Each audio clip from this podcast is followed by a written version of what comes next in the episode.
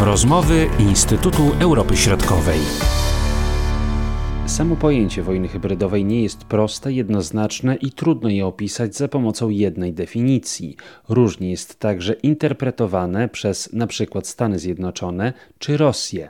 Z czego wynika ta trudność i jak interpretować działania hybrydowe, odpowiadają dr Jakub Olchowski i profesor Agnieszka Legucka. Wojna hybrydowa, e, pojęcie jest tak ogólne i tak enigmatyczne, mało precyzyjne, a jeszcze dodatkowo nadużywane, że rzeczywiście tak stricte określonej de definicji chyba bym się bała podać, ponieważ e, właśnie każdy rozumie ją troszeczkę inaczej i w związku z tym inaczej rozumie to, co, e, to, co określa mianem wojny, właśnie wojny hybrydowej. Tutaj wspomniana e, wojna 2014 roku bardzo wyraźnie pokazuje tę różnicę taką podstawową w rozumieniu wojny hybrydowej między powiedzmy tą tradycyjną, wymyśloną przez Franka Hoffmana, takiego amerykańskiego generała, który określał, że wojna hybrydowa to jest po prostu nowoczesne pole bitwy, e, gdzie mamy irregularne i nieregularne oddziały, z tym, że właśnie to, co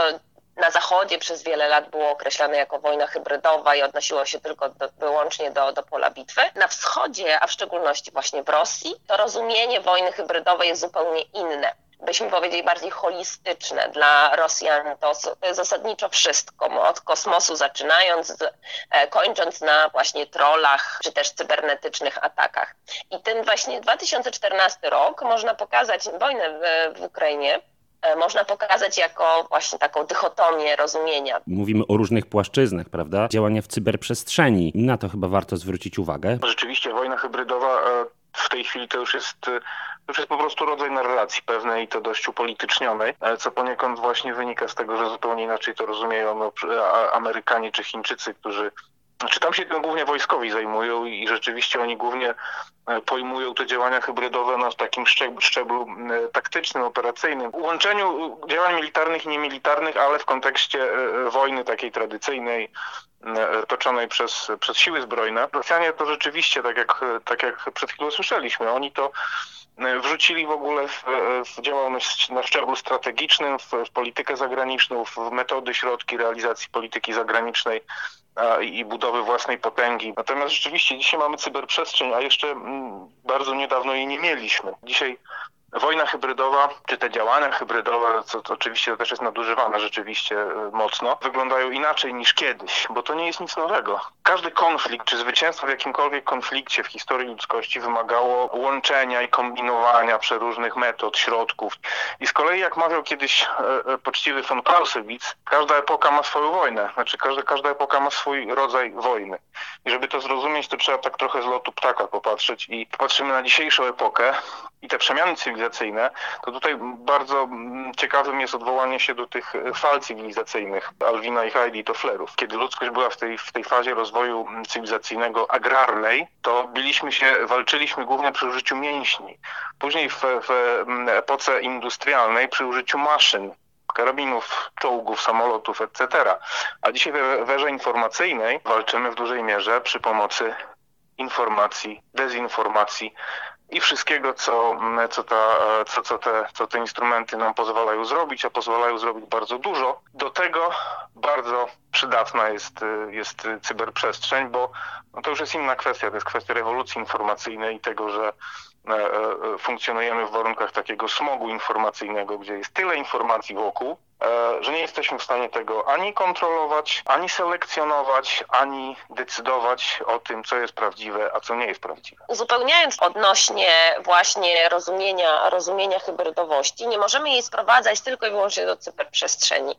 E, I tutaj Rosjanie mhm. stosują taką taktykę, w której e, stosują to, to, co określają maskirowką, czyli mówią bardzo dużo o tym, że to jest nowy rodzaj wojny, że, że to jest wojna hybrydowa, E, I rzeczywiście dużo uwagi, tam są różne badania statystycznie, że teraz 80% propagandy, tam 20% działań, e, działań sił zbrojnych, ale ta maskirowka Rosjanom pomaga w tym zakresie, że próbuje wtłoczyć też w, w, w, świadomość zachodnich społeczeństw, ale też polityków, że zasadniczo Rosja koncentruje się głównie na właśnie działaniach hybrydowych, czyli tych poniżej progu wojny. A tymczasem ta maskirowka, czyli takie zaciemnienie właśnie obrazu, mm, polega na tym, że z jednej strony bardzo Rosjanie dużo mówią o, o, o hybrydowości, o wojnach hybrydowych, o zagrożeniach cybernetycznych, informacyjnych i tak jednocześnie zbroją się na potęgę, czyli nie zapominają o tych, o tych hard power, czyli właśnie przeznaczają no, tam 4 do 6% PKB na armię, na, na e, uczelniach wojskowych nadal E, uczy się takiej taktyki na polu bitw, ćwiczeń wojskowych. Zresztą samo porównanie e, liczby ćwiczeń wojskowych Rosji a w porównaniu do państw NATO, no ta dysproporcja jest bardzo duża. Czyli z jednej strony właśnie Rosjanie mówią, że tak, to jest nowy typ wojny, my tylko mm, te zagrożenia będziemy identyfikować jako właśnie e, hybrydowe. Tymczasem pokryjomu, można tak powiedzieć, właśnie stosując maskirowkę, zbroją się u siebie dość mocno. Te ćwiczenia raczej trudno ukryć, prawda, jak się odbywają, to raczej y, mamy informacje, które do nas docierają o koncentracji wojsk, prawda, o ćwiczeniach. To właśnie o to chodzi, bo, bo jeśli mogę też uzupełnić jednym, jednym zdaniem. E, oczywiście Rosjanie nie wymyślili wojny hybrydowej, bo, bo, bo każda wojna jest hybrydowa w gruncie rzeczy, e, tym mniej lub bardziej asymetryczna, e, ale mm, oni mają ogromną tradycję. Oni mają, powiedzielibyśmy, know-how oni wiedzą, jak to robić, bo oni to robią od zawsze. Jest długi szereg e, nazwisk takich osób, no, teoretyków działań takich hybrydowych. Jest, jest Messner, jest Długin, jest Panarin, jest Kaługin, jest Ilin. Niekoniecznie są to komuniści oczywiście. Absolutnie nie. To, to, to w ogóle Taka ciekawostka, Messner akurat był oficerem e, armii, Białej Armii i wyemigrował z Rosji i tam tworzył, umarł tak, w Argentynie. oczywiście. Komunizm, zostawmy, to jest tylko epizod w historii Rosji e, i, i tych wszystkich działań, no takich bardzo ekspansywnych. Porozmawiajmy o kłopotach natury prawnej, jak y, właśnie te zagadnienia są regulowane. Życie zawsze, życie zawsze wyprzedza przepisy w jakiejkolwiek, w, jakiej, w każdej dziedzinie I, i tutaj, bo pojawił nam się rok 2014 i, i działanie aneksja Krymu i później Donbas, ale zwróćmy uwagę, co, co, co, się w tym, co w tym samym czasie robiła e, Rosja abstrahując od Krymu i Donbasu. W tym samym czasie dochodziło e, notorycznie do naruszania przestrzeni powietrznej e, NATO dochodziło do, właśnie Rosjanie organizowali ogromne manewry, e, bardzo często, rozpuszczali pogłoski, że, że prezydent Putin nie cofnie się w razie czego przed użyciem broni jądrowej i tak dalej. I to, to, to, to stworzyło na Zachodzie taką atmosferę, może nie strachu, ale takiej niepewności. Może to nie oni na tym Donbasie, bo no, no, Rosja mówi, że oni tam chcą tylko dyplomatycznie pomóc w rozwiązaniu tego konfliktu, którego przecież nie są stroną. To są działania hybrydowe. I Zachód to przegrał, bo, bo właściwie nie, nie zareagował na to w żaden jakiś mm, spójny czy konsekwentny sposób, który trudno jest e, e, uregulować prawnie, a jeśli do tego dodamy specyfikę prawa międzynarodowego, które no, różni się diametralnie od, od prawa krajowego i jego wykonywalności, no to jest no to jest węzeł gordyjski właściwie. Tylko mogę się zgodzić, dlatego że obowiązujące prawo międzynarodowe dotyczące konfliktów zbrojnych, a tak naprawdę będące częścią tak zwanego prawa humanitarnego, to mamy przede wszystkim konwencje genewskie, e, które mówią o tym, że państwa ze sobą toczą e, konflikty i w jaki sposób prawo ma działać w tych warunkach wojny między państwami. Dopiero protokoły dodatkowe w sumie z 1977 roku mówią o, bardziej o konfliktach wewnętrznych. Też nie wszystkie państwa je przyjęły i tak dalej. Ale to, co jest bardzo istotne, te wojny dzisiaj trudno w ogóle objąć jakimkolwiek prawem i odpowiedzialnością prawną.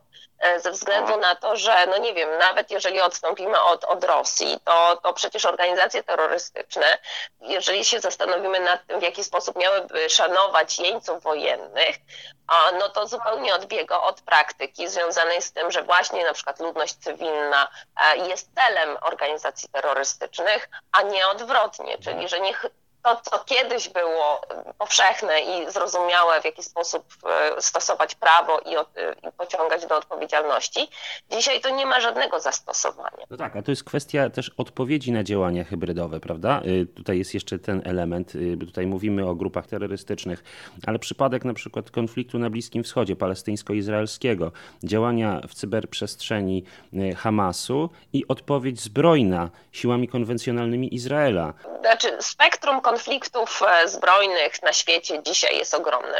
CIPRI wydaje co roku raport, taki rocznik, który pokazuje, gdzie konflikty się toczą.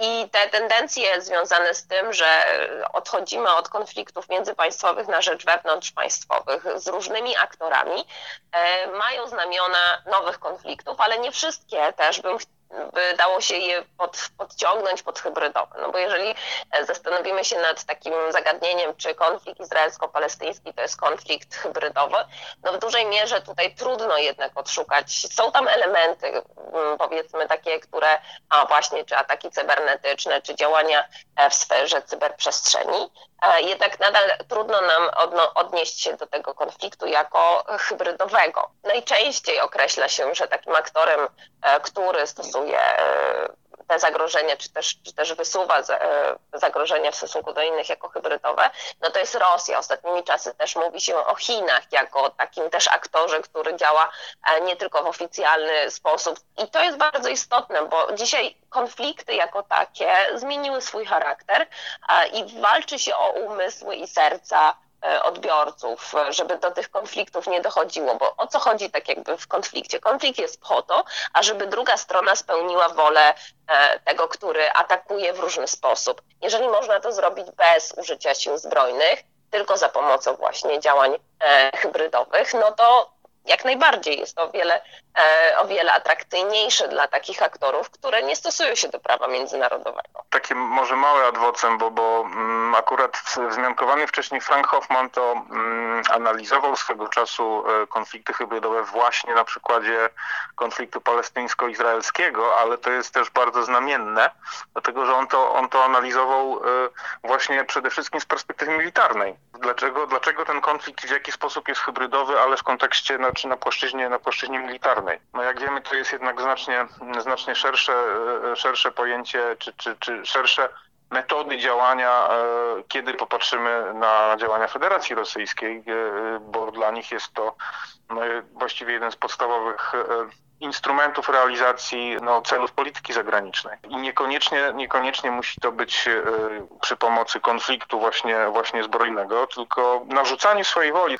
Jeśli popatrzymy na to, co na przykład na to, co się dzieje w Europie, ile jest e, e, ugrupowań politycznych w Europie, które twierdzą, że trzeba znieść sankcje przeciw Rosji, że właściwie trzeba z tą Rosją się dogadywać, e, mówią, że to pragmatyzm, no to już jest zwycięstwo, bo to jest efekt w dużej mierze działań hybrydowych prowadzonych przez Rosję. Jak rozbrajać zatem te powiedzmy bomby hybrydowe z punktu widzenia naszego regionu, z punktu widzenia Polski na przykład? Tutaj my jesteśmy akurat, jeśli chodzi o Europę Środkową, my jesteśmy w, w może ciut lepszej sytuacji niż Europa Zachodnia chociażby, czy, czy jeszcze gdzieś dalsze, dalsze rejony. Nasza kultura strategiczna no, ma to do siebie, że została ukształtowana w dużej mierze w relacji do, do Rosji Rosji, do, do historii naszych e, relacji z Rosją. Armia rosyjska e, czy radziecka gościła u nas wielokrotnie, niekoniecznie w roli wyzwolicieli, mm, jakby to chcieli dzisiaj przedstawiać. Więc my jednak pewną ostrożność e, zachowujemy, aczkolwiek też no jeszcze no, no wiele nam brakuje do, do, do tego, żeby zrozumieć o co im właściwie chodzi. Mówię ogólnie o społeczeństwie czy polskim, czy, czy Europy Środkowej ale i tak jest lepiej niż, niż dajmy na to w Hiszpanii czy we Włoszech. Nie do końca chyba rozumiem, e, dlaczego my jesteśmy w lepszej sytuacji, bo e, biorąc pod uwagę to, że jednak w naszym sąsiedztwie Rosja prowadzi działania hybrydowe, e, to wydaje mi się, że my jesteśmy jakby bardziej narażeni mamy dużą świadomość, większą może między, porównując się z Włochami czy, czy, czy z Francuzami, świadomość rosyjskich działań hybrydowych, specyfikę i jej cały wachlarz, łącznie z elementami ekonomicznymi, psychologicznymi, propagandowymi czy dyplomatycznymi. Ale także nie można zapominać o militarnym, dlatego że to, co, to, co ja zauważam, coś, co jest niebezpieczne z naszego punktu widzenia, to świadomość taka na Zachodzie, która się pojawiła, że Rosja jest e, państwem, które generuje zagrożenia hybrydowe, tylko że oni e, identyfikują te zagrożenia jako wszystkie elementy poza tymi militarnymi. I to jest niebezpieczne w rozumieniu, e, znaczy jakby w postrzeganiu Rosji. Biorąc pod uwagę to, że to hybrydowe to jest całość, tak? I Rosja ma gotowość, pokazała już w ostatnich latach, użycia także militarnych środków do e, przekonania przeciwnika do spełnienia jego woli. Nie można oddzielać, patrząc na Rosję i jej działania strategiczne, nie można oddzielać, że Rosja prowadzi wojnę hybrydową w rozumieniu tych wszystkich elementów cyberprzestrzeni, dezinformacji, propagandy, bez tego silnika najważniejszego, czyli właśnie środków militarnych. Działania hybrydowe są wielokierunkowe, w tym militarne i o tym nie można zapominać, podkreśla profesor Agnieszka Legucka. Z kolei, jak zauważa dr Jakub Olchowski, polskie doświadczenia wpływają na naszą większą czujność i nieufność wobec rosyjskich działań. To wyciągajmy z tego wnioski. Marcin Superczyński, do usłyszenia. Były to rozmowy Instytutu Europy Środkowej.